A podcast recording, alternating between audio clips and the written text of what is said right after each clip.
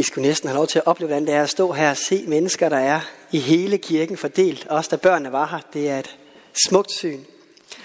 Og så bliver jeg også glad, når vi netop på den måde markerer forskellige sprog. Jeg bliver imponeret over at tænke, at Gud han forstår alle de forskellige sprog, som vi hørte oplæst her. Det er fantastisk. Fredag aften, der blev der afholdt endnu en pressemeddelelse i Statsministeriet. Det var på en gang foruroligende og samtidig utrolig spændende, fordi det giver så omfattende indgreb i livet og hverdagen for os alle sammen. Så jeg tror, at størstedelen af den danske befolkning, de fulgte nysgerrigt med den aften.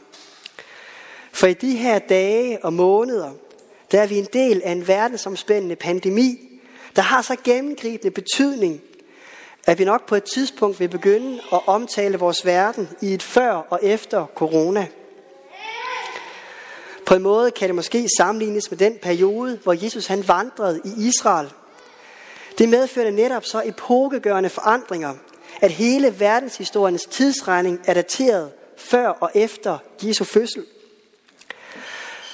Og i dagens evangelietekst, der bliver vi præsenteret for en lille bid af en længere debat, der foregik inde i datidens statsministerium. Nemlig en debat inde på Tempelpladsen, som var samfundets absolute magtcentrum og største industri.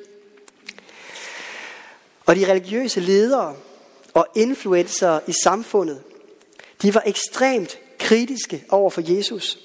Han voldte dem mildt sagt mange problemer og bekymringer, fordi hans forkyndelse og hans gerninger blandt folket, de fuldstændig omdefinerede rammerne for Guds kærlighed og Guds nærvær. Så den her dag er Jesus trængt ind på Tempelpladsen, og nu opsøger de ham for at lægge ham en fælde.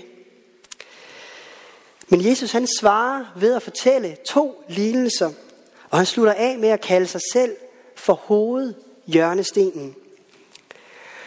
Når man læser beretningen her mere end to tusind år efter, så kan det næsten være svært at fornemme intensiteten, der var i den samtale.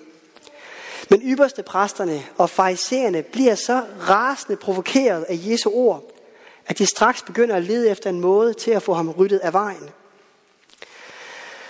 Så det er rammen og intensiteten, der omgiver Jesu lignelser og hans proklamation af sig selv som hovedhjørnestenen, som vi skal lytte til i dag. Så nu må jeg gerne rejse jer og høre dette hellige evangelium, der står skrevet hos evangelisten Matthæus.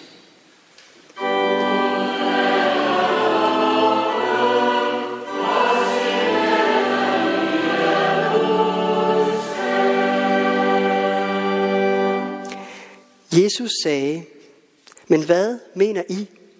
En mand havde to sønner. Han gik hen til den første og sagde: Min søn, gå ud og arbejde i vingården i dag. Men han svarede: Nej, jeg vil ikke. Bagefter fortrød han og gik derud. Så gik han til den anden søn og sagde det samme til ham. Han svarede: Ja, herre, men gik ikke derud. Hvem af de to gjorde deres fars vilje? De svarede: Den første. Jesus sagde til dem: Sandelig siger jeg jer, toldere og skøger skal gå ind i Guds rige før jer. For Johannes kom til jer og lærte jer vejen til retfærdighed, og I troede ham ikke. Men toldere og skøger troede ham. Og skønt I så det, angrede I heller ikke bagefter og troede ham. Hør endnu en lignelse. Der var en vingårdsejer, som plantede en vingård og satte et gærde om den. Og han gravede en perse i den og byggede et vagtårn. Han forpagtede den bort til nogle vinbønder og rejste udenlands. Da høsttiden nærmede sig, sendte han sine folk til vinbønderne for at få sin høst. Men vinbønderne greb hans folk, og en prylede de, en anden dræbte de, og en tredje stenede de.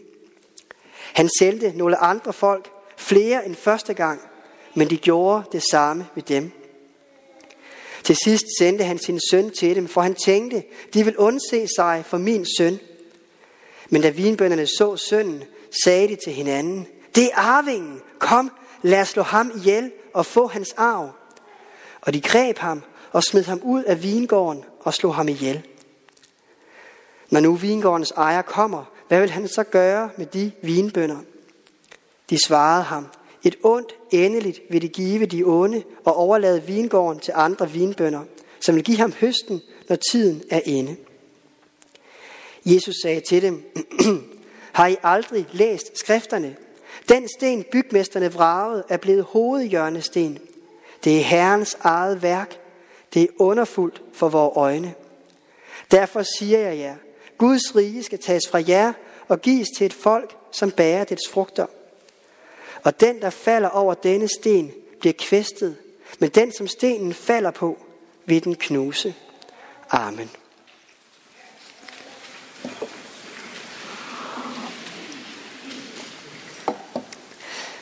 Jesus fortæller to forskellige lignelser, og så slutter han af med at citere fra salme et hundrede og atten i Det Gamle Testamente. Det var netop det vers, vi hørte læst op på forskellige sprog. Den sten, bygmestrene vragede, er blevet hovedhjørnesten. Det er Herrens eget værk. Det er underfuldt for vores øjne. Salme et hundrede og atten var en meget vigtig salme i Israels historie og i den jødiske selvforståelse. For salme et hundrede og atten var en del af det, som man kalder for det egyptiske Hillel. Det vil sige en af de salmer, som jøderne synger under påskefesten, hvor de fejrer udfrielsen fra Egypten og fejrer omdrejningspunktet for deres frihed og deres særlige status som Guds folk. Alle salmerne i det egyptiske Hillel er kendetegnet ved at indeholde et stort orgie af halleluja, fordi de lovpriser Gud med alt, hvad de er og alt, hvad de har. Og det lyder som et ekko, der gentages igen og igen i de salmer, at Herrens trofasthed varer til evig tid. Herrens trofasthed varer til evig tid. Og mere specifikt så handler salme et hundrede og atten om, at vi mennesker, vi kan blive presset, vi kan blive trængt op i en krog og føle os omringet af problemer eller af ubehag. Men så lyder det forløsende ord i vers tretten. Jeg blev stødt ned og var ved at falde, men Herren kom mig til hjælp, for han er min styrke og min lovsang. Han blev min frelse. Og dernæst så fortsætter salmen i en storslået lovprisning. En lovprisning over, at der nu bliver bygget et nyt tempel. Et tempel, der var så stort og så flot, at det blev centrum for deres stolthed og for deres religiøse offerkult. De kalder templet for Herrens eget værk. Det er underfuldt for vores øjne. For den sten, bygmesterne vragede, er blevet hovedhjørnesten. Og i den jødiske selvforståelse, der var det udtryk for, at de nu selv var blevet hovedhjørnesten, fordi Gud havde oprejst det jødiske folk og på ny genopbygget templet, efter at de var blevet fortrængt, og andre fjender havde vraget dem. Så det var et absolut must for alle jøder i den samtiden, Jesus samtid, at kende netop den her salme i Det Gamle Testamente. Og midt under den store påskefest, som Jesus også deltog i, midt under festen på tempelpladsen, der går Jesus ind blandt myldret af mennesker, blandt den store festprocession, og så affyrer han en kanon, der fuldstændig omdefinerer budskabet i salme et hundrede og atten. Det er ikke bare provokerende, det er næsten det rene vanvid. For det Jesus gør, det er, at han indsætter sig selv som Herrens eget værk. Han kalder sig selv for den sten, bygmesterne vragede, men nu er blevet hovedhjørnestenen. Jesus, han er med andre ord det nye tempel. Han er den nye hovedhjørnesten. Og selve ordet hovedhjørnesten er egentlig en ret teknisk betegnelse. Der er nok ikke så mange for hvem det vækker stor genklang i dag. Men som teolog, der kan man næsten ikke høre det ord uden at få lidt våde øjne. For det er simpelthen ladet med indhold, når Jesus betegner sig selv som hovedhjørnestenen. Overordnet set, der har betegnelsen to betydninger. På den ene side, så kan det betegne grundstenen i en bygning. Det vil sige den første sten, der bliver lagt, og som alt andet bliver lagt ud fra. Den sten, som alle andre måler sig efter.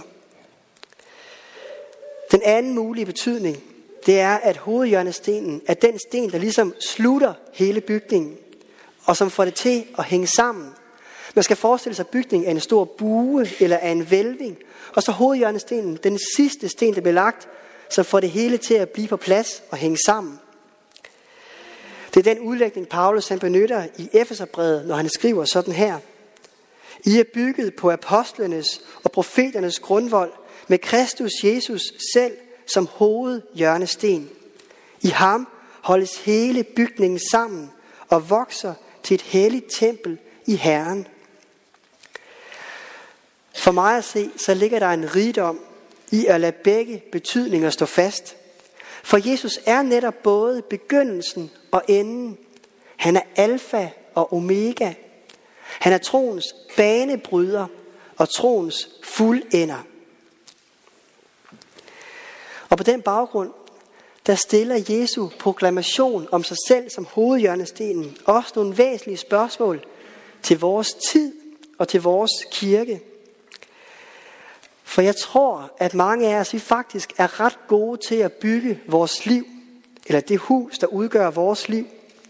Og mange mennesker klarer sig rigtig fint i hverdagen uden Jesus.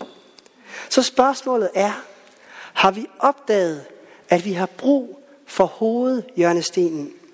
Har vi opdaget, at vi har brug for en hovedhjørnesten i vores livs byggeri? Den hovedhjørnesten, der ligger kursen for alle vores værdier og alle vores valg. I den seneste tid, der har der været stor mediedækning omkring MeToo-bevægelsen og sexisme. For nyligt, der hørte jeg om en aviskommentar, der stillede spørgsmålet: ved Frank Jensen overhovedet, hvad han skal tilgives for? Jeg kender ikke noget til Frank Jensen, så jeg har ingen holdning til ham som person. Men spørgsmålet i avisen er interessant i den her sammenhæng, fordi det stiller skarpt på et emne, som gælder for alle mennesker.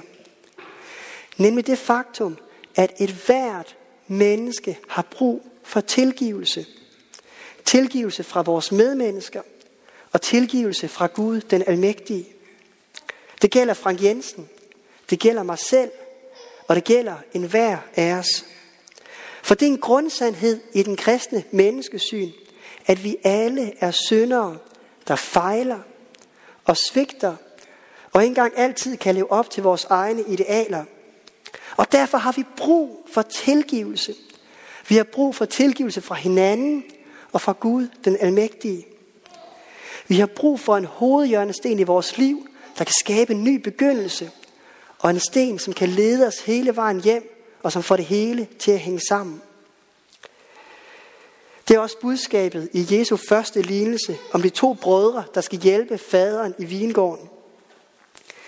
De jødiske ledere, de var som den søn, der sagde tomme ord og ikke hjalp alligevel. Og derfor siger Jesus til dem, at toldere og skøger skal gå ind i Guds rige før dem. Ikke fordi de var uden fejl eller uden synd.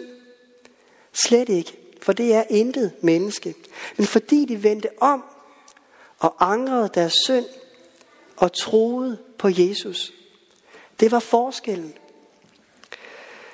Og jeg tror, at vi her berører et emne, der er vigtigt, men også meget følsomt, og som er et endeløst arbejde. Det er følsomt, fordi det er sårbart at kalde andre mennesker for en synder. Det kan hurtigt virke, som om man kaster med sten, når man selv bor i et glashus. For jeg skyder jo mindst lige så meget på mig selv. Men Jesu ord er en vigtig anledning til, at vi alle sammen kigger på vores eget liv og på vores egne byggerier, for at lede efter hovedhjørnestenen. For uanset hvor prægtigt et byggeri vi har skabt os, så tror jeg, at vi alle sammen har brug for tilgivelse, og har brug for, at hovedhjørnestenen som vores begyndelse og vores fuldendelse. Og samtidig er det også et byggeri og et arbejde, der vil foregå hver eneste dag resten af vores liv, fordi vi igen og igen må fæstne vores blik på hovedhjørnestenen, den første sten, der sætter kursen for hver dag i vores liv. Og på den baggrund tror jeg også, der ligger en stor visdom gemt i en af de traditionelle indgangsbønner, som jeg vil slutte med i dag, og som Johannes også brugte. Der siger vi nemlig sådan her: Har jeg oplevet nu således ved din helligånd, for Jesu Kristi skyld mit hjerte, at jeg dit ord kan lære at sørge over mine synder, og at tro i liv og død på Jesus, og hver dag forbedre mig i et helligt liv og levned.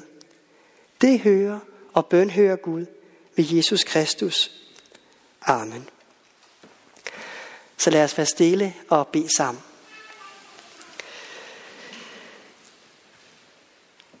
Herre Jesus, vi har brug for dig, og vi har brug for din tilgivelse. Herre, tak at du kom til verden. Tak at du kom i mennesket Jesus Kristus, og tak at du kommer til os ved din hellige ånd. Herre, vis os, hvordan vi hver især kan tage imod din kærlighed og din tilgivelse. Og Herre, ret på ny vores blik mod, at du er hovedhjørnestenen i vores liv, og i det byggeri, der udgør vores liv. Ja, vi beder, led os frelser ved din nåde, også når vi selv vil råde og vil gå vores egen vej. Sæt os, hvor vi bedst kan gavne, men lad os aldrig savne vished, at vi tjener dig. Og vi giver dig tak og evig ære, du som er fader, søn og helligånd. Du som var, er og bliver en sand treenig Gud, højt lovet fra første begyndelse, nu og i al evighed. Amen.